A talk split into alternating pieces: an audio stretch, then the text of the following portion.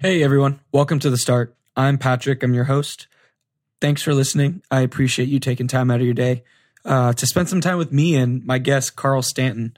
Carl, I don't know if you guys know him. Um, he's been in the game for a really, really long time. Like you, every time you listen to a song on the internet, there's a bit of Carl in that song, and I'll explain in a second. Um, and he'll explain even further in the episode. Carl currently is director of engineering at Huge, which is an agency that's throughout the country.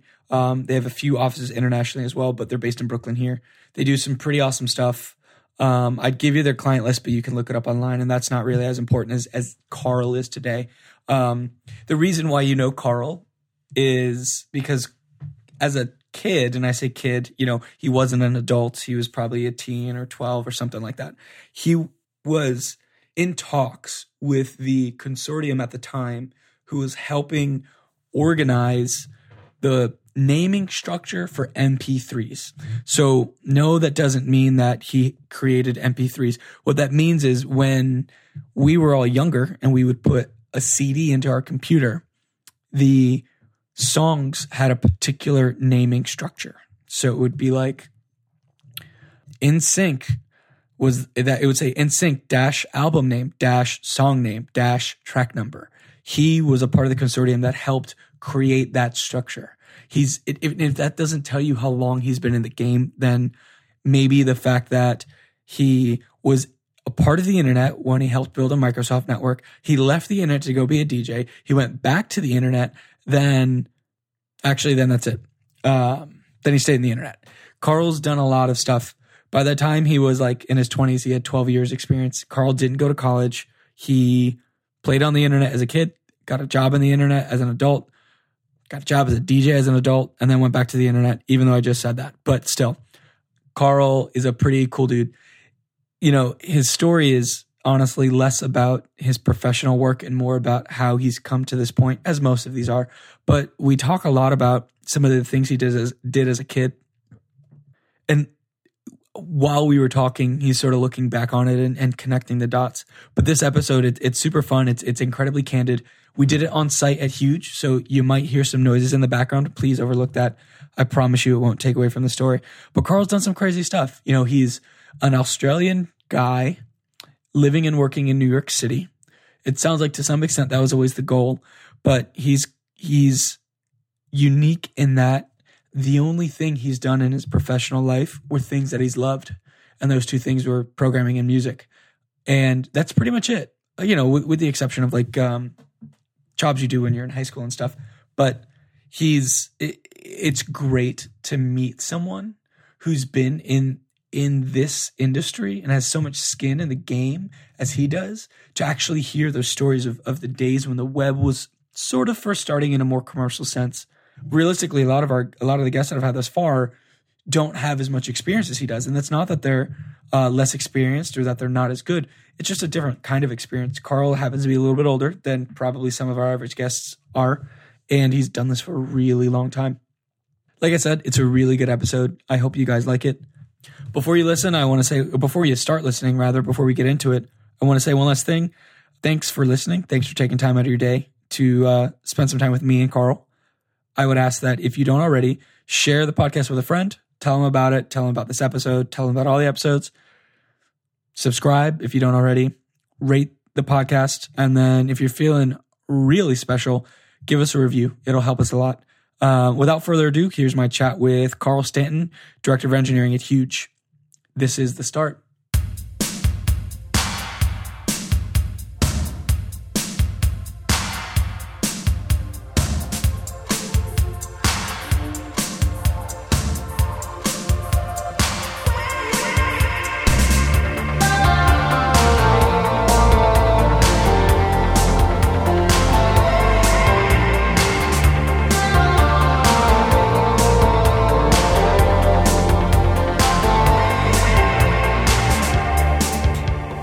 Hey, Carl, how's it going? Good. How are you on this snowy, crappy day? Um, I'm tired. it's been a big week. Yeah. Just been boxing at Gleason's. And now we're brewing beer, so You went boxing today. yeah, How intense is that? could get intense. Really? That's I've thought about doing boxing. and some of the like when I worked over by like uh, Madison Square Park, and some of the reviews were basically like, if you're really good about being by yourself a lot, it was like a more like popular overcrowded gym. So I guess you like barely saw the instructor. Mendez, right? Yeah, Mm-hmm. Yeah, because it's right on top of the park. Yeah, yeah, yeah. I've gone to Mendez. Is that the? uh, Do you go in the city or is there Mendez over here? No, it's I.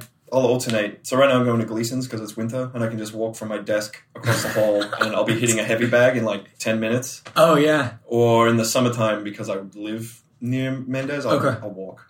And now, are they the same gym or are they different gyms? Different gym. Okay, that's cool. I've never. How have you? So, I just did no sugar from January fifth to February 5th Lost twelve pounds, Mhm. which I was like, I never wanted to give up sugar. I was like, oh, it's bullshit. Like, I'll just work out. So now I, I like I believe the hype. No, I guess not hype. The reality. Have you? Are you going to boxing for like to lose weight? Or are you going? I've dropped twenty five pounds Holy shit! In how long? in six weeks. What?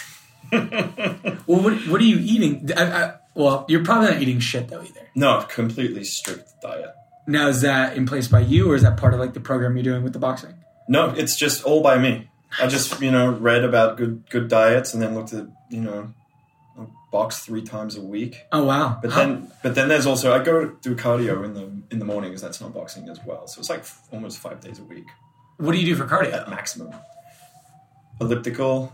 Okay, something like I've- that, yeah. I had one friend, and this is really mean to say, but I'm going to say it anyways.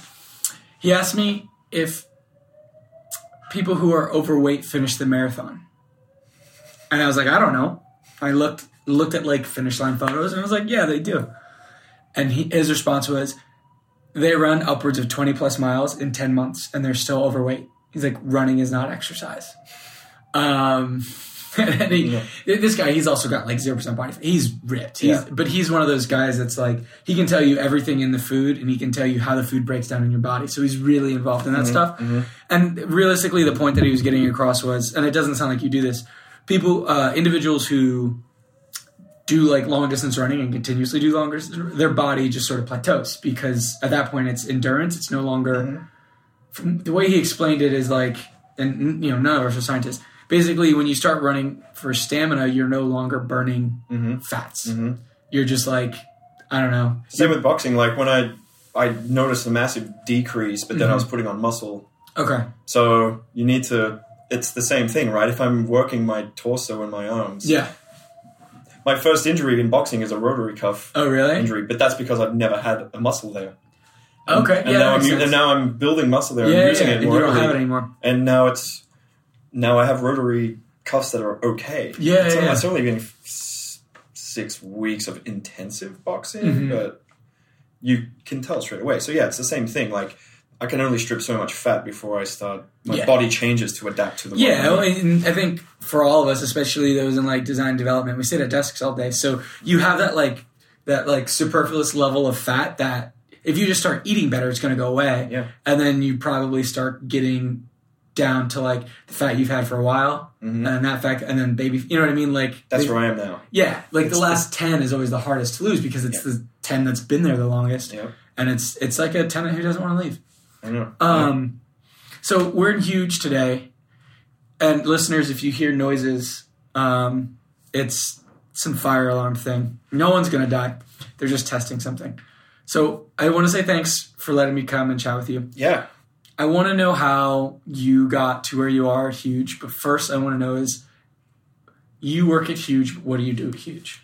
I'm the director of engineering. Well, one of four directors of engineering here. Um, Okay. yeah. Um, I guess for me, the easiest way to start is say you don't speak like a typical American. Okay. So, and by that you have an accent. So I'm assuming you're not from here. Maybe you are. Where are you from? Australia. Okay. Yeah. I guess we can go back to the earlier years. What ended up bringing you to the U.S.? Or I mean, I'm sure there's like a lot in between there and Oh, yeah, and, there's a lot. and now, uh, but Yeah. we've got time. Well, we've got about an hour. Yeah. So the question, what brought me here? I was actually living in Stockholm before New York. So the company I was working for had an office here in New York and Okay. also in Stockholm, but Mhm. because You'll probably hear about this as we continue our conversation, but I never went to university. Never, don't have a degree. Okay. I was straight out of high school working, so Wow. it was really difficult for me to get In web development? Yeah, Oh it shit. was really, I okay. couldn't get a visa, Because but you Stockholm- didn't have a degree. Yeah, well, it, the timing and the things that you have to jump through and all that Uh, stuff. okay. It's a long conversation. Um, we can touch on it if you're interested, but it's easier for me to go to Stockholm because they have very relaxed immigration laws and they actually are Okay. looking for immigrant workers Okay. because it's a smaller country and everything. So Mm-hmm. they're like, "Yeah, dude, come on in." You know, within a week, I was sitting at a desk in Stockholm working away. You know? And were you? So you mentioned that you were at a company that had an office here. Did they also have that office in Stockholm? So Yeah. you stayed with the same company. Yeah, Sweet. What were you doing? web engineering, What year was this? 2008 to 2009. So what? What constituted as web engineering then? And I only say that because in the past year, there's been like a million different frameworks that have popped up. Uh, people actually use SVG images, and then like in like 2004, it was still barely. People were just learning like to remove table layouts from like front end. Oh yeah, it wasn't even called engineering back then. Yeah. and that's weird to say back then is Yeah. 2008, but I think you're right. It's changed s- so dramatically. It's a completely different ball game now. But yeah, it was just building websites. Let's Okay. just call Well- it that. Well, yeah, I mean, I feel like at that point it's still what, right? Like now you're not building websites, you're building web platforms or web apps. Yeah. I think back then it was, for the most part, Yeah, relatively static websites. Mm, I wouldn't say relatively. s- Well, static in the Static. sense that they're not like real time updating web apps that are like right. Yeah, super no, connected it's via, like, like e- APIs and stuff. e-commerce stuff, shopping cart stuff, entertainment stuff, like yeah, things like that. What got you into web development? Uh, I don't feel like anyone, no one's parents are ever like, Carl, here's your computer, learn how to build applications, right? It's always, I mean, I, some of the past guests, it's like, I used to play video games on them and I got bored, so I wanted to hack them out a little bit more. Or, you know, I hung out, my dad was a programmer. You know, there's always something. So I'm curious if there's anything for you. I'm trying to think back, like what got me onto a computer because as soon as I did, I was like already, I was just fascinated. I guess I Yeah. was just coding and making things. But this is going back to when I was a teenager. My parents had an stupid old computer, Yeah. so I used to kick them off and just play around. um, Dial up days, you pick up the phone. yeah, this is what I'm, I'm talking. Two th- 90, 92, 93. I would How old were have, you then? I would have been twelve. Okay. I would I had bulletin board systems. I was a sysop, so that's oh, wow. that's kind of what really triggered. This is like pre-internet, so all I could do, yes, dial-up days, FidoNet, all these old networks that I used to dial into and have really high telephone bills, and you know my parents asking why are you calling the United States three times a week because back then that's expensive, Yeah. you know. Um, but So- it's Did your parents have any? So I asked this because we had another person who was very early on in their life. They were interested in the internet, and you know, if you think back in the '90s, when you when a parent heard that their kid was on the internet, the first thing they thought about was like some pedophile is going to find them in a chat room, right? So there's like these back then, and granted, it was sort of like a um, a wild wild west. I mean, it still is a wild wild west, but even then, it was very even. It was more unknown. Mm. What were your parents' thoughts about you? Like just the fact that you were interested in this thing that they had no idea about, and it was still really new. Um, I think because I'd been d- running bulletin boards Mm-hmm. for many years, like I think the internet really picked up in Australia in like 95, 96, I think it was mainstream, right? But by then, my parents had always just seen me in a room talking to people Okay, through this box. through this box, and you know, by then I had my own telephone line, and I had to pay have a job to pay for it because they Oh, got, really? yeah, so that type of thing. Wait, how? What's the legal age to work in Australia? Oh, I would have been f- yeah, 15 and a half is when What were you doing? packing shelves at a supermarket. so you would go to school after school, go to work, or maybe on the weekends, and Yep. then at night or in free time, you were basically supporting your work habit by Mhm. the internet. well, yeah, yeah. Mm-hmm. That's nuts. That's kind of true. Yeah. Um, so yeah, when the internet came, it, it, I actually downloaded an executable that a ISP had started uploading to bulletin boards, and it was like you literally double click it and you put in your credit card information, and then boom, you have you have the internet. Um, so that sounds because I in didn't good have way, a it sounds credit dangerous. card, Yeah, yeah, yeah. we we use you know credit card generators Oh, Because- really? Ah. Because back then, credit card generators were so easy to use, and you I just guess there probably weren't. ch- There wasn't as intricate like no no fail way. safes, like checking and any of that kind of That's stuff. just prob- they're just probably doing a regex on on whether it's you know 16 numbers and if it's Mastercard Visa, and we just generate a card, get half And an then hour they would internet. just bill it or whatever, and realize that they couldn't actually bill it. Sorry, police, but this is what we did back in the day, man. This is what young kids were doing. We were swapping credit card text files to get the internet. That's so. My first foray into the internet was, I mean, I, every I, for me. So, in '98, I was in fourth grade. To give you context of our Mhm. time relation, Mhm. um, I grew up in Florida, Mhm. mid, like middle middle class, lower middle class, whatever. It was perfectly fine, but in Florida, you have like summer time of the year, so I was outside. And when I was inside, it was like I think my first realization that the internet was pretty cool was when I watched a song download.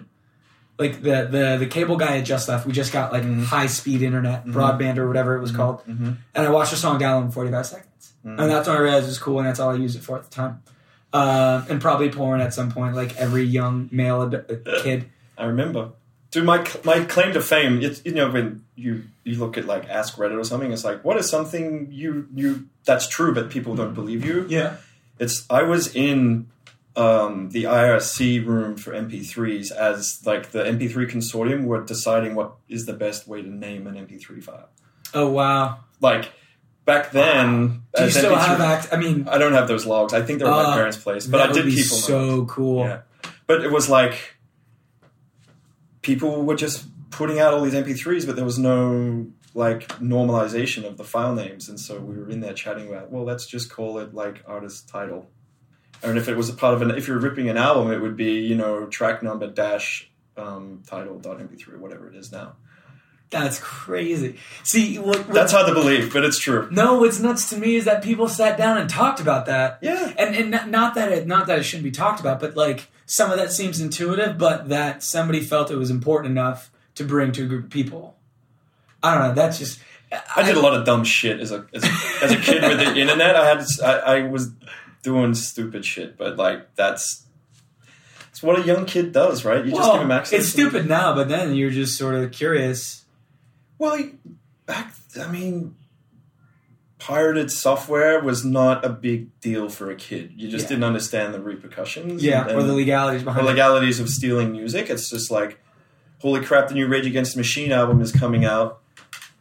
You're waiting on IRC for someone to Put it up. put it up and then you just DCC it and off you go. Boom. But At that time, though, I I wonder if those larger entities, so record labels, the RIAA or whatever, that's the, the governing body of a lot of that stuff, or Adobe, for an example, do you think that they knew the impl- I mean, I'm sure they understood the implications, i.e., we're losing money, but do you think that they realized how serious it was? I, I would not until doubt it. Napster. Yeah.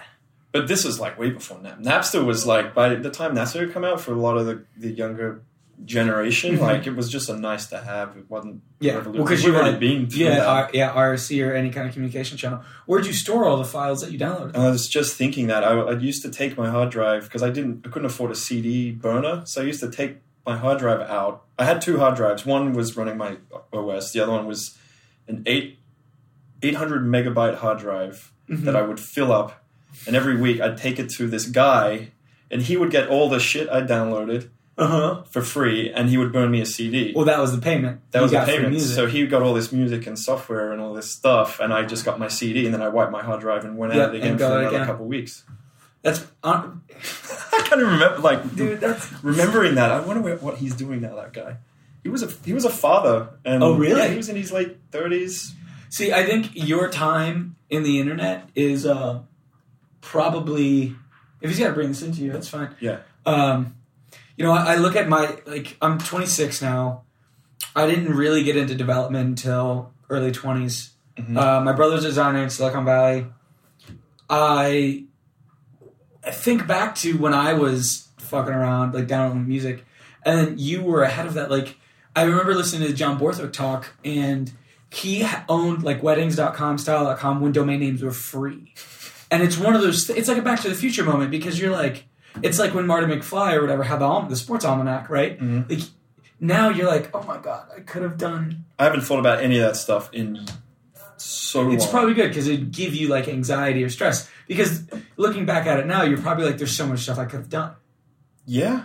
I guess I'm heading back to Australia in a week. You And should I'm- get the files. I'm gonna. I've been wanting to dig up my old crap and just. There's I- got I to be used to. gems. ha- in I used to there. have my own distribution lists and stuff like. Really? Yeah, all sorts of, cr- dude, dumb stuff. I mean, dumb stuff. dumb to so i guess what what are you defining as dumb dumb as in like incredibly illegal could have went to prison or dumb yeah, as completely okay. recul- reckless downloading of pirated material. i mean people still do it now Not, any- not, not me anymore. Like, Mm. You know, yeah and, and think, and this is what I. Th- Netflix is so fantastic because I can just pay a subscription. Spotify. I- Yeah. I mean, sorry, music artists who are out there, but well that's I don't. I'm not up to date as music anymore. So yeah I so it just doesn't wanna- matter as much Yeah, but it's the the world's changing. You got to change with it. you know. yeah that's it yeah, that's true I'd rather pay for Spotify and Netflix than than try and find a torrent to download something. yeah well on top of that i remember when i was in college and this was 2007 2011 um, right before i got there someone was being sued by a large record label for music they downloaded Mm-hmm. and they were charging X amount of dollars per Mm-hmm. seed, Mhm. and it was upwards of a million dollars. And th- I mean, obviously, it's a kid, so like they weren't going to get shit from him. But I- that that's when I realized, and that Ruckus came out then too, because Ruckus was like Ruckus tried to be safe music sharing for universities because that's where most of the stuff was coming from. So you've got a university that has a handful of IP addresses, and at my college had fifty thousand students on campus, all trying to torrent shit. So they were coming into place, but it you know it's interesting because you've got to see the internet evolve, Yeah. right? You- I've people my age and then people after me, younger than I am, don't know the world or won't know the world without high speed internet, without Netflix, without Spotify, without Scary. it's scary. It's scary, but it's like I don't know. I guess I'm a bit nostalgic in a, in a period, an appreciated period I wasn't around for. But you, correct me if I'm wrong. You got to watch thing evol- things evolve. You have a better understanding and contextualization of why things were done a particular way. Yeah. Like if you want to talk about kind of what got me into more web development, one of my first jobs was building for the Microsoft network. Oh wow! Remember that thing? I don't. I don't even. I'm gonna Google this. I'm listening, but the Microsoft network was like mm, this is when like Windows XP came out and Oh. and um, uh, no sorry Windows 95 came out and they had integrated Internet Explorer am I into the OS. yeah is that am I thinking right Yeah, sounds You're about right. confused. Because I had Windows 95. and so part of that was Explorer could, to get to the Microsoft network at five dollars an hour How'd you get involved in that? uh, I played hockey with a guy and Wait, in Australia? yeah All right. Yep, his name's Caesar. I try to look him up from time to time, see how he's doing. Yeah. Um, yeah, we played. I played. Um, I was sixteen. I was playing in 18s league hockey, and he's like, "Yeah, dude, if you ever want to like come work, you know, whatever, fifteen bucks an hour." I think I Yeah. was getting. They were building stuff for the Microsoft Network. New Frontier Marketing was the name of the company. Oh, okay. So it was essentially like an agency, a marketing agency. It was and There was a Microsoft guy in his house, was- oh wow. and Caesar sat in the empty bedroom, and that was their business. And this was the this was them selling websites before the internet was even a, a common name. And were they getting business? Yeah, yeah, they got business. Like, uh, what was I working on? It was some wi- for a wine maker or for Mm-hmm. the Australian government and their wine information portal or whatever it was. And how old were you when you were doing that? You were sixteen. you said? Sixteen, I think I was sixteen. Did you realize? I guess probably not. And I'm only saying that for my like knowing my experiences that like the shit I was doing as a kid, I don't realize how impactful it was. Um, I don't know. I n- don't know. I was getting paid, and that's, Yeah, that's yeah. what was me out of high school. Was like, screw it. Like, I'm getting paid to do this. So you were out of high school at sixteen. Yeah, I graduated at 16. Wow. I, I was a year. I was put up a year earlier, Okay. so I was hanging with all the kids in my younger grade. Yep. Because all the people in my grade were getting, you know, facial hair and shit. I'm like, I'm like, uh, I don't. I can assimilate to you, Yeah, yeah, yeah. but uh, you know the girls in the younger grade are pretty hot. I'm gonna hang out with them. Yeah. I'm joking. They're actually some of my bestest friends. But yeah, that was that was that man. You just why Wow. why go to college? I actually didn't get in. Really? I- I was- How many places did you apply to? Just one. Okay. Eh. Well, you know, it, it's interesting because it's like you you had a job. Yeah. I'm pretty sure, and it sounds like you had a job in doing something you potentially wanted to do, or did that even matter? Did that factor in? Yeah, I mean, I, it's what I love to do. I guess I've never really thought about it in a, Yeah. in a reflective manner like that, but I knew that it was fun and I was getting paid for it. Well, so It covered. It sounds like it covered two bases that we all look for now: something you like and something you get paid at the time well to do. hmm That's so. How long were you there f- at that s- house agency? oh, business? not long, a month maybe, and then they couldn't, you know, keep me around or whatever. Um, then I was unemployed, and then Well, you're also still technically a minor, so yeah, living at mom and dad's, you know, hacking away in the Carl, bedroom. why aren't you paying rent this month? Yeah, exactly. Yeah. I know. Um, then what happened? Then I actually did needed to do something Mhm. sort of with my life, so my parents helped me out, and I actually went to one. It, I don't know what how you would describe it, but it was like a I don't know. It's a c- short short course in all things multimedia. Okay. Well, that's what it was at the time, right? Yeah, multimedia. So it was a multimedia course, and I just did that because I needed to do something. Yeah. and I met, uh, you know, one of my best friends, who's still one of my best friends. Met him there, and we uh, just made stuff. But halfway through that, I got another job because I was like the only Flash guy in my town who could do Flash, and Flash Three had That's a just good come out. marketing perspective, right? Yeah, Flash Three came out, and they're like, "We need a Flash developer, or whatever, a guy who knows how to use Flash." And I'm like, "Hey, I know how to use Flash," and I got my first full time nine to five job with a paycheck at the end of every week. How old were you I then? was 18. How? I'm curious. So you know, Dude, uh, yeah, the, the, the I mean, the, like the typical thing now, and it's not like weird, but you go to college, you graduate 22, 23, then you get a job. What was it like having a, a pay a paycheck, I was which is a remember. chunk of money? yeah. I was just thinking, I was just getting a flashback because me and my girlfriend at the time was stoked. Yeah. Like- She's like, man, you got money I get to spend. Look And you're at like, this. I get money I I've get never, to spend. I've never held a check with that much money, and it wasn't much. How much was it? Do you remember? Um, it's in the realm of 300 and something dollars a week. That's not bad. Whatever. It's like 1200 a month. after taxes Yeah. and superannuation or 401k or whatever, like whatever. Yeah. Back in when you're 18 and it's an Dude, emerging that's, a, market, that's a chunk. it's all right. It's better than packing shelves, right? Yeah, yeah. 15 And, bucks you an like hour. what you do? Yeah. That's nuts. So, how- so you were Flash guy for a little bit then? For a long time, yeah. For let me think, that was two, that was 98, Mm-hmm. and I would have gone all the way to 2001 as Okay. a flash guy. So about three years. About three years, yeah. I Bowed out when I bowed out before Flash Five, I think. Why? Um, I just I actually quit the industry altogether. Okay. Is this where the DJ stuff comes in? Segway. So what made you say see ya? Um, my old boss, who I'm actually seeing in Australia in a couple weeks, because I s- you know stay in touch with all these people. Yeah. Um, and there's a life lesson around that which I can you know actually Elaborate on elaborate on. Um, it's just about keeping context. keep in contact with people. But no, he he pulled me into his office one day, and he, and he was like, "Man, did you come to work drunk the other day?" Yeah.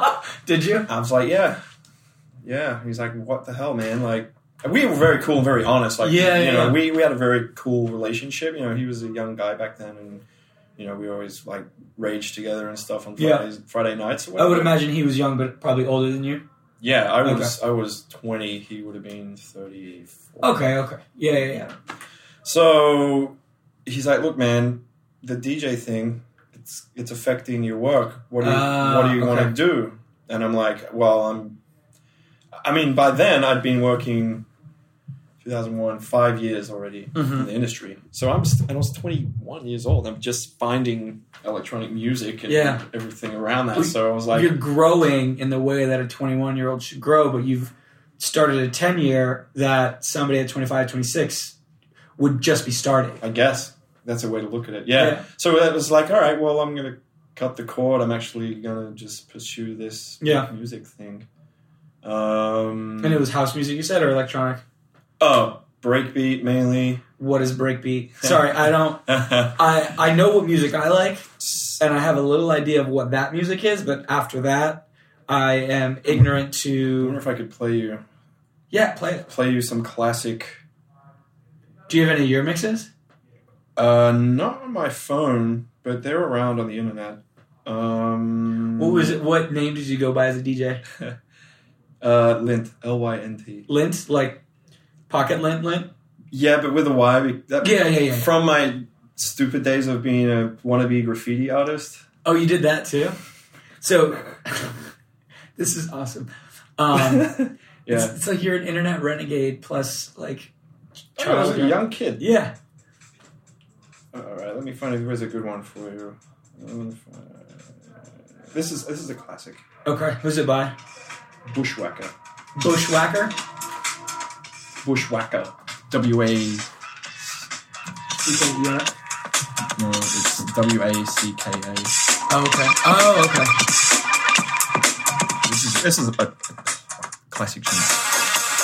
Anyway, for anyone who listened to breakbeat in the 2000s, we Yeah. know this. So- Yeah. No, it sounds familiar. But anyway, it's not house music. It's not drum and bass. Somewhere in the middle. It's an easy way to Yeah, explain. yeah, yeah. It's it sounds a lot of the music that I listen to.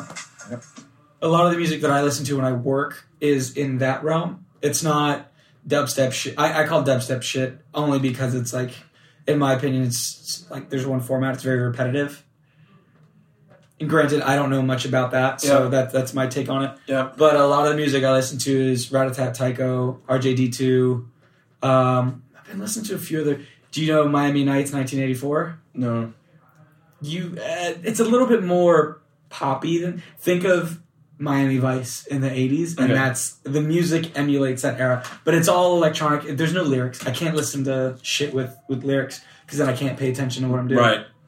Tycho, I used to sell his artwork Really? like nah, 2003 or 4 or something. What? And I, I'm just, it's so stoked to see him actually finally. Like, people, he's at a regular name now. I'm like, yeah, he sells out. Back in the day, I love his stuff. It's that's so funny. Good for him. Yeah, I I like his stuff a lot because it's like I mean, just like any of it, um, any of the instrumental. I call it instrumental. I'm sure it's got a proper name.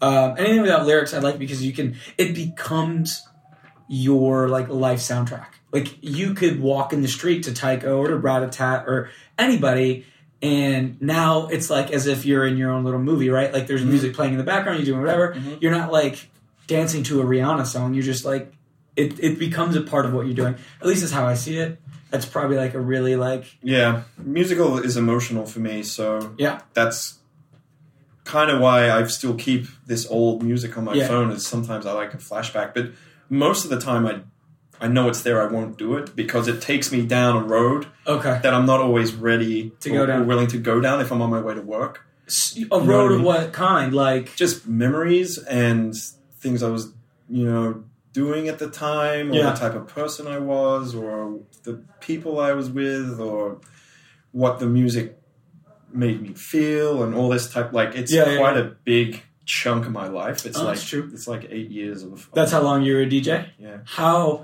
I don't know how the DJ world works, but i- in a scale of success, where did you fall Um, And by that I mean like you've It- got like these high end like festival headlining DJ, and I don't know if that's realistic.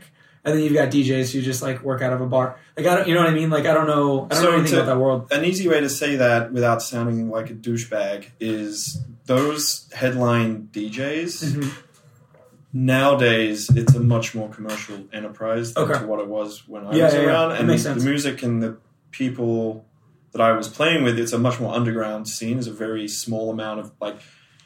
There's only a certain amount of people who would know what that song Yeah. is, but that certain amount of people were like way into it. Yep. So when the guys who make that music would come and tour, Mhm. I would be their support with other support DJs from my area, right? Gotcha. So in terms of success, all those names were headlines in our underground world, Sure. and I would be supporting. I would be playing before them or afterwards at pretty much most gigs. Okay. for the last. I Couple mean, years. that's that's pretty damn successful. It sounds like. I never thought of it as success Well, because it's it's yeah. it's it's such a it's because it's such a passionate group of people. It's super clicky, you and it's really easy to come off as sounding like an asshole Yeah. or hey, I'm successful. I'm blah blah blah blah. Yeah, really, yeah. it's not about. It's just Well, it it's sounds like about- that was never the that was never the goal in the first place. I would It was imagine. it was pa- it was the for someone like me who has an emotional attachment to music and just loved playing the music. yeah. That was all just good stuff. Yeah. Exactly. That You was all just, like had holy a lot shit, of fun yeah, doing yeah, it. and I keep in touch with most of those old DJs, Yeah. those headliners, because they're still working. in that same space. Yeah, so when I go to London or when I, you know, when one of them come over here, I'll, I'll make an effort to go say hey and, and everything, and Yeah. stay in touch with them. But yeah, that that was that. But it wasn't just DJing as a full time job because that's im- that's pretty much impossible from living in Melbourne where I was living at the time, unless you were playing in you know pop music and, and nightclubs five days a Okay. week Gotcha. Yeah. yeah, seven nights a week. But I was playing at a residency at one place called Black Cat for six years. Oh, wow. Or so um, with a friend of mine, Lucas Chan. If you're listening, hello. I played at a nightclub called Revolver, which is still going for I don't know seven years maybe. Oh wow. Um, I had a so I, I played Thursday night, Friday night, Saturday night, and Sunday morning. My Sunday morning spot was five a.m. to seven a.m. every Sunday. Who who is out at that time? People were j- were waking up and coming to this nightclub at that time. You know they have that in New York. Like Right. they have uh like morning raves essentially, and they're like they start at five, they end at seven. It's fucking out in Bushwick somewhere. I'll, sh- I'll send the link to you, and I'll, I'll link it in the show Yeah. notes. I don't know. I, I think it's called Daybreaker. Okay. That's what it is. I'm gonna write this down so I don't forget. Cool. Well, this nightclub didn't close Oh wow! from Okay. Friday night until Sunday night. It was twenty four hours. Oh, that's cr- Yeah. That reminds me of like. Do you remember the? I think it was the movie Fifth Element, and it's like this weird, like pseudo futuristic, like alien esque people dressing like crazy. That's what I envision when I think of a nightclub that doesn't close. It's like you got all walks of life doing whatever they want, just meandering about, having fun. Yeah. So it, it had its ups and downs. Oh, dude, I'm It sure. could be amazingly seedy or Mhm. amazingly awesome, and you just have to take take the good with the bad. That's it. Did you um? Did you end up ever like traveling? So I know you said that you were support locally in Melbourne, but um, did you ever end up going anywhere with any of these with any of your friends or any of these larger acts or I anything? played in other cities a a bunch of times. Mhm. I played in other countries a small amount of times, but in, in, you know, credit to those people who are still doing DJ work. Unless you're writing music, you're you're just playing someone else's. So, in terms of getting known and a following, yeah, you gotta make music, right? yeah. Well, you need you need a reason for people to know your name. so would you say the same? It can apply to like Girl Talk or White Panda, and they're like mainly mashup artists. I guess it's sort of like a They made those mashups, yeah. That's fair. No, that's totally fair. so people want to go hear that and hear Yeah. them and have and you know, etc. Right? Yeah, yeah, yeah. But for me, as a working DJ, my job was to keep the crowd buying drinks. Yep. You know, Okay, that's fair. dancing, Yeah, yeah, coming yeah. back every you had week. a purpose and and playing music was a part of it but there was a larger i guess business purpose every night Well, yeah, I got to get paid, and they're only going to pay DJs who bring numbers and people in, right? yep that's true So uh, you you know, you need a following, and I had a following, and that was it. You know, boom. that works out But um, during that time, though, I was working. I managed a, a small record store, Oh, which wow. was at the back of a larger sort of record store called Mhm. DMC. So I sold um, like breakbeat, drum and bass, and hip hop and stuff like that. During those three years that I worked at that shop, I rebuilt their e-commerce platform. I got my and got my kept myself entertained Yeah, with, yeah, yeah. with internet. So I was writing like this thing was building ASP, like classic ASP, yeah and I wrote scripts that would publish their point of sale software, which was uh, MYOB, something like that. Mhm. It, it would that ran an Excel database, so I would publish that Excel no the Access database to the server, run a script on the server which pull out all the info on all the new music and all the and quantities and all that type of stuff, and then presented it on a website. And I think we we pulled in like crazy thousands of dollars because ordering. This is how far back this is. Like ordering records on the internet was still a new thing. Well, there was what was that? There was a website that Amazon ended up purchasing, and it was it was strictly just e-commerce for buying CDs. I think it was CD Now. Yeah, right. So was it? It was around that time or It before. was around that time. That's and I remember like I had friends who were like scamming like this mail order CD people, and that's just shit that doesn't even exist anymore. It's like you don't even. That's yeah. Yeah. That's over. I was playing basketball at the park when you were doing that kind of stuff. So you were you're DJing full time, working at well, what what's the equivalent of full time in the DJ world? Mm-hmm. You were also supplementing that by working at this record uh, store. Mhm. You're still scratching your itch of development. At what point did you decide to go back? um, when I got let go from the record store. Oh wow! and the, this is i'm kind of a victim of my own devices because around that time people stopped buying records online and started downloading illegally downloading illegally music. and sharing music right and part of that problem is my i my boss couldn't afford to keep me because i wasn't moving records because you helped name or set up the the naming syntax for all those MP3s. right but But the technology from DJing got better. You could use MP3, you could use CD. Like I stopped carrying record bags around. I just carried a CD wallet. And Yeah. I had to blag my way into nightclubs because they didn't believe I was a DJ because I didn't Oh. have any records. Like really? but that was like the beginning of the end in the record store which Yeah. was, was an institution very well known is Yeah. no longer there unfortunately it, it actually ran the dmc uh, turntable championships in australia and then would fly the winner out to play to work Oh, in wow. the world championship So, they were they were really they were sounds like a keystone in, in yeah that man, community. they've been there for 20, Wow. 20 years or something before i got there or whatever so and the 10 the years dominance of the internet at that time is sort of what we were trying man like we were trying to to compete with everyone else who was trying to compete with everyone else about selling records online and, and making crazy. and that we couldn't get licenses to sell the MP3s from the distributors because the distributors are like, screw you, middleman, we'll just So sell Mm. just it. um, straight, We'll yeah. just sell them straight from our website. and then they can sell them probably at a slightly lower cost because they don't have to cover any any additional overhead. Exactly. Wow. Yep. So then that was it. The record store s- was dying, and then I'm like, well, I got to get back to Yeah. to reality a little bit. Um, How old were you when that happened? 26 maybe yep about then And then you went back in. So, 26, you just got laid off because the shit you did when you were younger probably helped you get laid off later. I that's a weird way to look at it but yeah mean, it's not, you didn't do anything bad, right? But it's sort of just like the stuff, interestingly enough, the stuff you were interested in as a kid played a large role in your life later. yeah and by then by the time i was working in a record store because i was suffering from selling music my attitude completely changed in in the world of what music meant in Yeah. terms of purchasing, sharing, and all that stuff because all of my friends and artists who would come and tour, they weren't selling records either. So Yeah. I was trying to start a. Uh, the campaign I was started at the time was called Shop Local, Mm-hmm. and it's and I Well, it's was, interesting. That's an Amazon, uh, American Express thing now. yeah, but I was doing it in the 2000s. Yeah. Um, but yeah, I was really trying to be an advocate for people to purchase music and not share it because I was a victim. Uh, Oh, Yeah. not me personally, but I was in, Yeah. in- I you was knew a in bunch circles of people. Yep.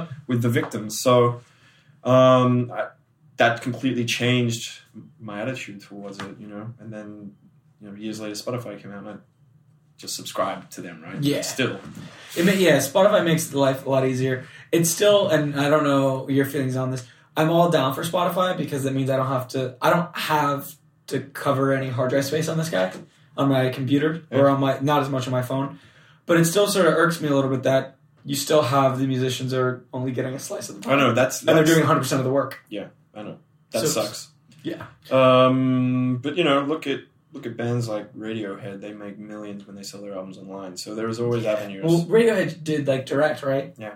But the interesting thing there, though, is that very few, like some of your buddies who might not be super super mainstream, they can sell their record online, but it's probably not going to be enough to cover expenses. I would that's imagine. why that's why touring. Gotcha. That's okay. why you tour. That's why artists tour. That makes you total get sense. your money from that. Yeah, yeah, yeah. Um, but yeah, I mean, I, I ran a I ran a radio show for three years too on Kiss FM, like Oh, wow. every Monday at drive time. So when I had to get back into work, it was I was caught with the same sort of question, right? What are you going to do? You're going to give it. You're going to go one way and give up everything, or Yeah. you're going to try and balance both. By everything you mean, You just have to quit DJing and just gotcha. that that life has to end. Yeah, And and it was going to be either the radio show or back to the web stuff. Yeah, because I couldn't leave work at, at five o'clock to beat traffic to get to the radio show. Gotcha. You know what I mean? Yeah, like, yeah. and now I may as well play a little gig through the middle of the week, and then Yeah. I come to work tired, and then it all sort of ste- like or I have to snowballed travel, and I into- can't do my gig, and I have to, you know, it's like Yeah. you done. You had seven years of it. It was a good run. It was a good run. So, but since the fact that we're in this office now, I'm assuming you, you picked development. well, it's the only thing I'd ever done outside of music was Yeah. was write code and make websites and stuff. So, where do you were out of the industry for seven years? So, I would imagine you a few things. You may have been a little behind the ball, maybe, but it doesn't sound like it because you were still actively developing. But then, what about getting back into the workforce? I was I was behind the ball. Uh, tableless. I didn't know how to make tableless websites in 2005. Uh, you know, it's well, I had just interviewed with someone earlier today, and we talked about the same thing. You, you still came about at a time. It's not like you were doing it in '95 and then you came back in 2015 because that would have been a huge, huge gap. There was still a period of time in like front end in the front end world where things were sort of just, just sort of meandering. You know, it was like table layouts, and then CSS came about, and then there was a period where there was a bunch of nothing happening, and then CSS got a shit ton better. Yeah, You still missed out, but luckily you, you didn't jump back into it now because then you would literally have I mean, a I wrote- library full of shit to yeah. But I, Figure out. I wrote like a uh, e-commerce platform for a record store. Yeah. Oh, during that time. and you Right. can't code and in then the I, table. wrote, and I layout. had a, my own business called um, Nice Produce or M- Nice Produce for the Australians Yeah. listening, right? Um, what was that? selling I had a clothing brand, so we Okay. sell our own clothing brand, also sell like artists Gotcha. artwork Okay. and things like that. Oh, that's where the Tycho stuff came in, right? Yeah, Gotcha. because I Okay. was working with Tycho and selling his stuff there. So I had to build, and I didn't have to build. I could have used a Yeah. off-the-shelf Then you platform. got to pay for it. No, I, that's I don't learn by by Yeah. download. I have to. This is just part of who I am. I have to know how it works. That's fair. So I'm like, oh, I'm going to stay This till is- two o'clock yeah. every night, and I'm going to build this thing from scratch. It sounds like the level of curiosity is just innate within you. well, I had to catch up too. Uh, yeah, yeah, yeah. So my buddy's like, dude, how why are you using tables? There's this new thing called XHTML 1.0 spec. Like you should have a look at Figure it that. out. Yeah, and he, he was like encouraging me to, and I was going, what about this? What about that? He's like, no, that's old school. Like check, you do this, and then because of me having to build that platform, I was like, oh, holy shit! All right, now I've caught up. Let's try and get a, another job. How'd you? So, in the instances where you may have had questions and your buddy wasn't around, how did you? What resources did you use to make sure that you were not using like old, antiquated techniques? Google, same as I do today. No, that's fair. I, you know, I like I said, like during that time, I was, I graduated high school in 2007, went to college 2011. So for me, the internet at that time, and it sounds like the time that you were getting back into it, was MySpace, Napster, Yep, and like MySpace definitely. There was no, AIM. there was no Facebook. yeah, that wasn't around. It was MySpace was just kind of, well, I was using MySpace. Yeah, my DJ page is still up there. that's awesome. Yeah. Um, if you use like the Wayback Machine, like Yeah, yeah, Webrock, you can see it. But um, yeah, that's what I was using to like promote myself. Oh, wow. So it's what everyone was using to promote themselves. So where'd you get that first job after you ended DJing? Well, I contacted my old boss. the guy that gave you the first fork in the road. Mhm. Nice. Where was he at at the time? Uh, well, my old sorry, the old boss who told me I have to make a choice. So I contacted him. Yeah. And he was still running his still running the business. Oh wow. And he's like, "Hey, buddy, yeah, let's catch up." And I'm like, "Yeah, I want to work. Let's freelance." And he gave me another shot. So Nice. Yeah. And what what kind of stuff were you doing at that time? s- engineering, front end engineering, I guess. No maybe. more flash stuff. No, no. I was building, yeah, HTML, CSS, writing .NET. Yeah. Yeah.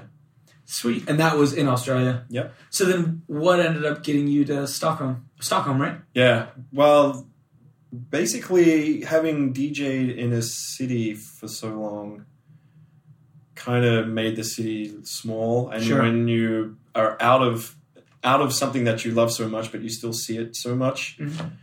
it, it was just like maybe now's a good time to like see what else is out there Yeah. in the world. You know, Melbourne, Yeah, yeah, you know, I love Melbourne dearly, and and you know, probably be back there one day. You know, but I was like, screw it. Like, let's see. Yeah. You know, I love New York City. I'm going to look for jobs in New York City. And I found a place that said, oh, yeah, but you can come to Stockholm for a year. I'm like, Europe Done. Yeah. sounds great. So how was Stockholm? It's awesome. I love Stockholm. You must go. I need to. I've only been to Canada and Dubai, Okay. and that's it. wow. Dubai was really cool, but it, I was there for like a month. Okay. Uh, but it's still like oh, and I've been to Italy, but that was like vacation, so it wasn't like work. I like I was in Amalfi, and I don't know if you've ever been to Amalfi. They basically don't have cell phone service, okay. which it's great, right? Because you don't know what day or time it is if you're on vacation. But it like working wise, it would never work out. Yeah. Um, so you were at an agency, correct, in Mhm. Stockholm, Mhm. doing front end engineering. Mhm. You were there for a year.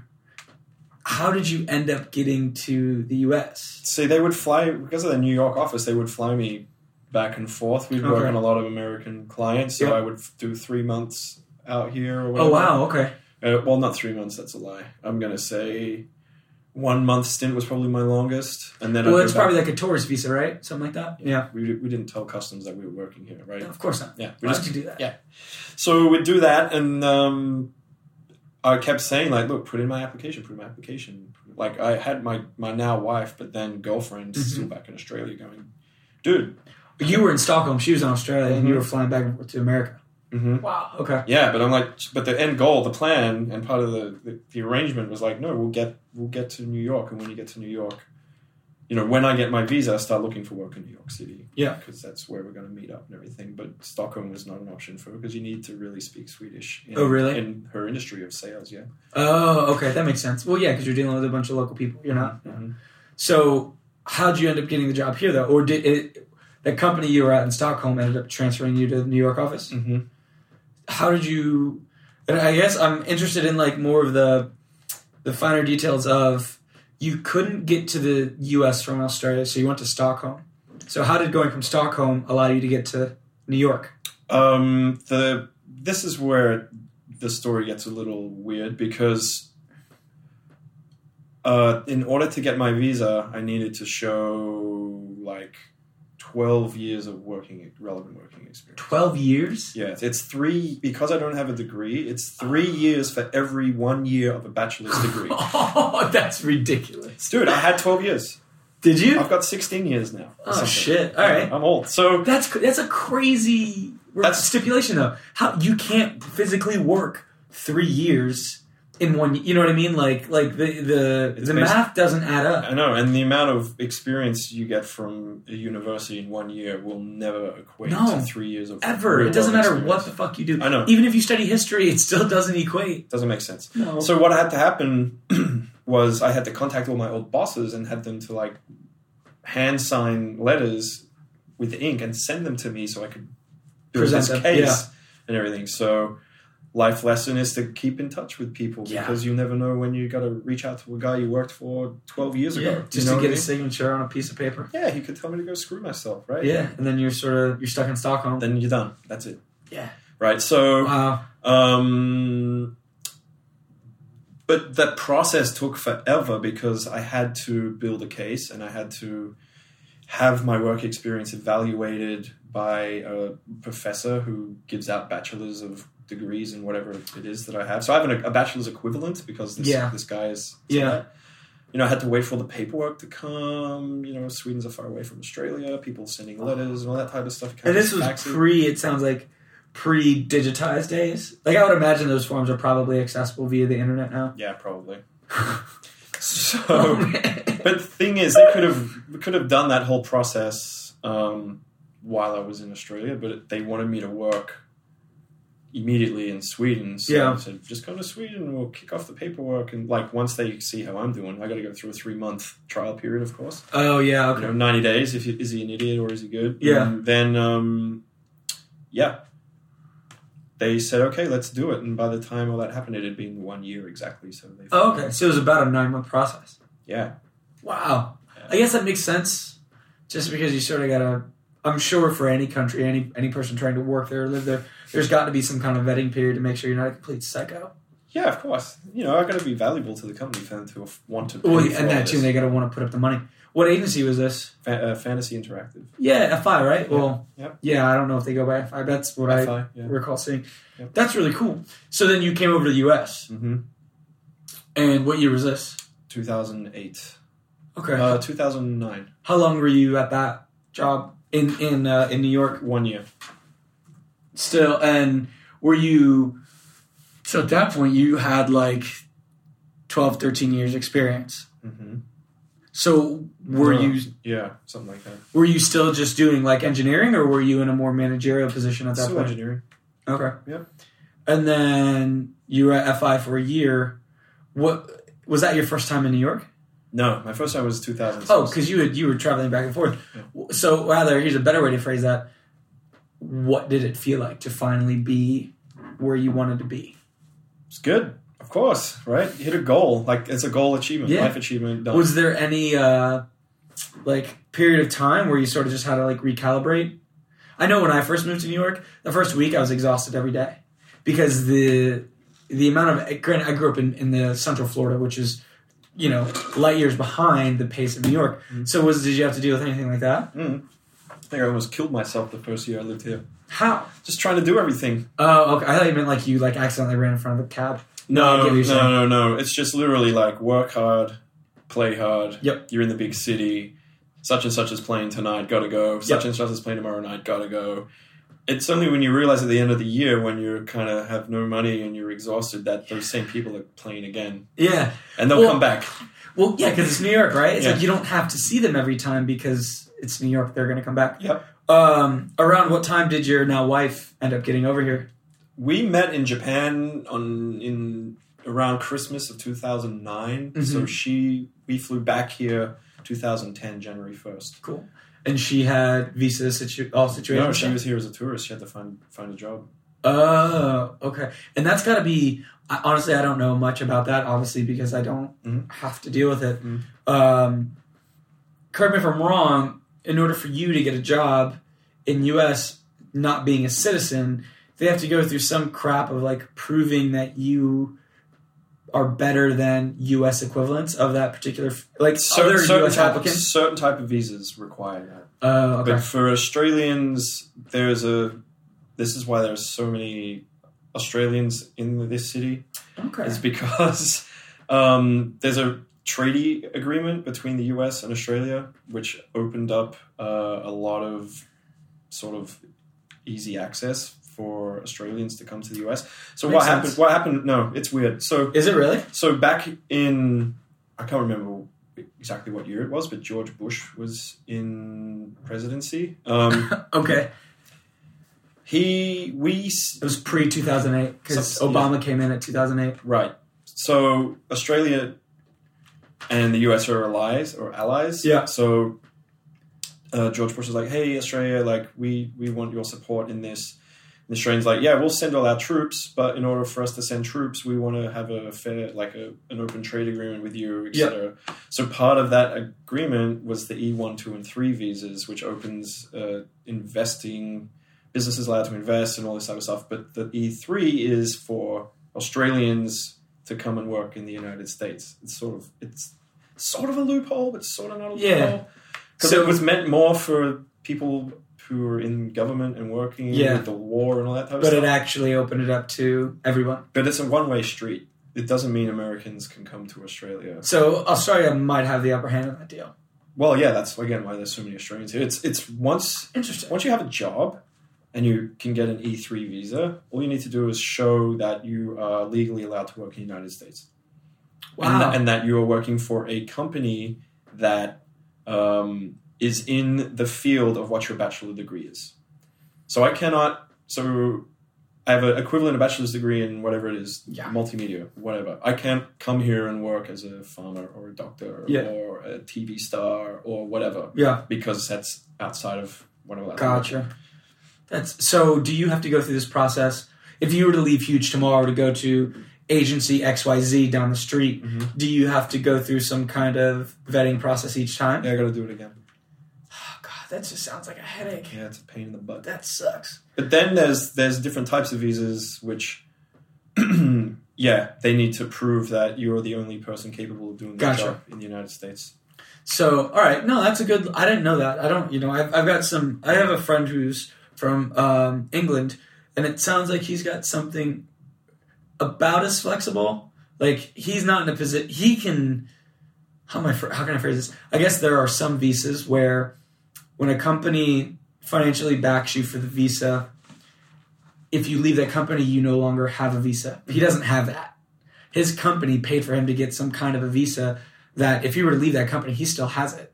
I don't know what that is, No, I don't know. but I was like, you got a sweet deal, dude. Because Mhm. I know some people, uh, you could run into the situation where you're sort of chained to a desk, literally and figuratively, just based on that, that visa stuff.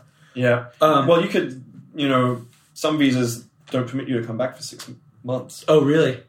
So you have to Wow. leave the country for six months and then try again. That's Yeah, ridiculous. it's kind of crazy to live your life like that, but we do. Yeah. So you went from FI or Fantasy Interactive to Huge? Mm-hmm. And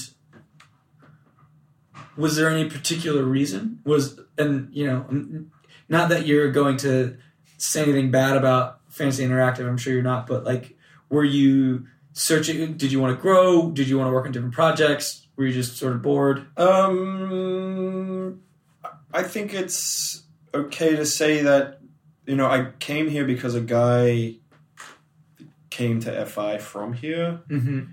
and I was really impressed at what he was doing. I was like, Wait, sorry. A guy from Huge went to FI. Mhm. Okay, gotcha. um, and I was super impressed at his work ethic and Yeah. what he was doing. I was like, holy crap, like that's amazing.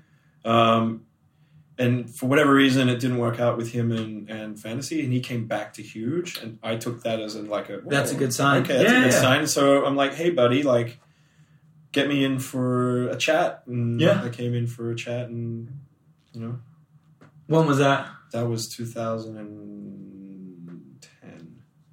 And you've been it's 2014, right? Yeah. No, it's Ah. I- I- 15. four, I just had my four year Wow. anniversary. Yeah. and I would imagine you've probably seen it grow a lot. I would I would imagine that in 2010, it wasn't No, most of this building. no. it's no. It's, I don't know how many people that was. Less than half of that. who's here. See, I you know, it, Huge is an interesting agency to me only because I'm sure at one point you guys weren't huge, but now you actually like you are. You guys have offices here. You have offices in South America, L.A., Atlanta, et cetera, et cetera, et cetera. So you sort of fit it. What going from a company that was headquartered in a house to a multi like international Mhm. company i'm sure there's some differences i mean obviously there's differences Uh, yeah, I think the best way to s- kind of talk you through that is huge is always willing to change its spots if it if it needs to do what's right for itself. You know what I mean? Yeah. So yeah, we we grow and we're spreading out and we need to make changes to be able to support that. Mhm. So we make those changes yeah you know it's not a place where we're stuck in a in a process Yeah. And, you know if we need to reorg we'll reorg if we need to fly these guys out here and if we need to like whatever it needs to be yeah we'll do it yeah and it makes sense because we got to grow yeah no that's true it definitely doesn't sound like that of like you know y- y- you've got agencies that are like i used to work at digitaz and they were a great company but they're publicis owned it's a bit of an older agency Um, they at the time when I was there, they were still running Lotus Notes. Mhm. So based off of a few of those factors, you sort of get a, a a general idea of how that agency might be run. Not that it's run poorly, but that it's it's probably got its processes in place. And if you were, it, it'd like be changing a very very large ship or turning it and it does. It sounds like you guys still act as though you're not seventeen offices, couple thousand, or however many people. Yeah. that's good. That's how it should be. Yeah. Um. So wow, we're up to modern day. Um. So I guess time for like the always the final last three questions. The first one is after 15, 16 years of development, if you could tell yourself, if you could tell your bedroom MP3 chatting days self something based off of the knowledge that you know now, what would you tell yourself? Uh, based off the knowledge of what I know now, I think if the easiest way for me to answer that would be look at the Mark Zuckerbergs of the world, Go build something? build something and sell it. Yeah. You know, I was doing so much tinkering, and I didn't at the time. Social networks didn't exist. Yeah. Applications didn't really Yeah. exist. We just made websites that told us information or Yeah. you know whatever. Information that you probably had to put in there at some point. Yeah. Yeah. So I would have liked to probably have strapped myself to the desk a little more, but uh, you know, I stopped.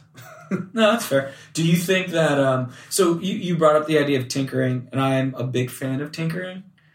Um only because it's hard for me to sit down for long periods of time. Mm. Do you think tinkering's a bad thing? Or are you you're speaking more to the idea of just focusing on one one thing? Yeah. Getting really good at it, Gotcha. you know. Um, but it sounds like you're. It sounds like you probably have a specialty, but you are a generalist in a variety of technologies as well, and that's suited you pretty well. But I would imagine if you were like killer at, I'm making this up, ASP or PHP at that time, you probably would have had a little bit more flexibility in what you wanted to do versus what was afforded to you. Yeah. Uh, yeah, that could be fair to say. Um, the other question is, um, and I'll phrase this in a scenario: Huge brings in a bunch of kids in college, um, and you're sitting in front of a room of young, budding, aspiring engineers, regardless of their skill level or age. What do you tell them? I do this all the time. We Do do you do, really? this. Oh, We, wow, we, okay. we, we do bring in college kids. So, and- what do you tell those college kids? Uh, I don't always want to sound like a know-it-all, but it's really like Well, you, you've got almost 20 years experience. It's all right if you sound you do know a lot. I think uh, the thing about agencies, and this is why I've always stuck to agency life, is because you c- you get to m- sort of make your own way Yeah. a little bit. Um, you you work in a places that where client services first and foremost. Yep. that's the job. But how we do that job is really up to us, Yeah, that's where flexibility lies. and you should be prepared to be able to work in those environments where things change. Your job title will change. What Yep. you work on will change. How you do it will change. The clients will change. You know, Yeah. you're not working nine to five on a product that you're trying to better and enhance and all those types of things, you know, for three or four years. Yeah. Here, you'll be doing that for six to 12 months and then the rug- Something else. rugs pull out and, and away you go. How you better yourself at that is making sure that the next project you come, you're not rebuilding everything from scratch. You're, Yeah. you're continuing your knowledge, process, experience, and tool set into something new and making it even better than you did last Yeah. time. You know, it's always trying to better It's yourself. progress. Yeah. it That makes is, sense. Yeah. Uh, no, it's good. It's it's interesting to hear from your perspective. I I work in house Mhm. and I work on one product, and I like what I do. Thankfully, Mhm. uh, not everyone can say that, Mhm. but I see exactly what you're talking about in terms of the idea of variety or moving forward. It can sometimes be tiring, not a bad tiring, to come into work on Monday and then a month later come into work on Monday and I'm working on the same thing um, which is good. You get to sort of become a master of that domain, Mhm. but at the same time, if you don't like the flavor anymore, you're sort of stuck with the flavor. Mhm. Uh, okay, so the last question is the uh, secret fun time question, and that's where I get to make it up. And now I have to make it up. you have to pick a career, and it can't be any career you've ever done before, and you have to do it for the rest of your life until you respectively retire. So till you're sixty or whatever the hell it is. You don't have to worry about citizenship anywhere. You can do this from any place in the world. Uh, you can do whatever the hell you want. Money doesn't matter. What do you do? Where do you do it? Oh man, it's gonna have to be somewhere in the northern hemisphere Okay. because I, I like the cold Yeah. and I like the winters and I like seasons changing. So I don't know. Uh, and Stockholm is such an awesome place, so I really like the Nordic areas. But uh, t- as to do what, I don't know, man. Wildlife photographer? That would be pretty cool. Have you ever seen uh, The Secret Life of Walter Mitty? No. it's a good movie. Like one of the Sean Penn, I think it's Sean Penn. He's in it, and he is a wildlife photographer. Uh, ben Stiller's character is works in the photography lab at like the equivalent of Time magazine, Mhm. and that's like his main photographer that he works with. So he's in there, and Oh yeah, I'm a huge National Geographic. Nerd. Oh, really? So it, to see those guys and their jobs and careers, like that's for the love, oh yeah, and they're great at it. Those Well- photos are ama- like amazing. that's that- that's the premise of do what you love, and and Yeah. you'll get paid for it eventually. Well, not eventually, but you will get paid for it. Um, cool. Is there any place? Where can people find you if they wanted to say, "Hey, Carl," or anything like that? Not on Facebook, um, Twitter though. So you don't have a Facebook account. I do, but it's only because I'm orchestrating my trip to Australia with Gotcha. my buddies and weddings, and Yeah, yeah, yeah. just to tell my friends that I got engaged like uh, two years ago. Or Yeah, whatever yeah, it was, yeah. so. but you said Twitter. Twitter's good. What's Cost- your Costan? One word. Cool. Case K A R L S T A N. sweet? Yeah, I'll put that in the show notes. Uh, thanks, Carl. I appreciate it. Thank you, man. That was fun. Yeah, it was a good time.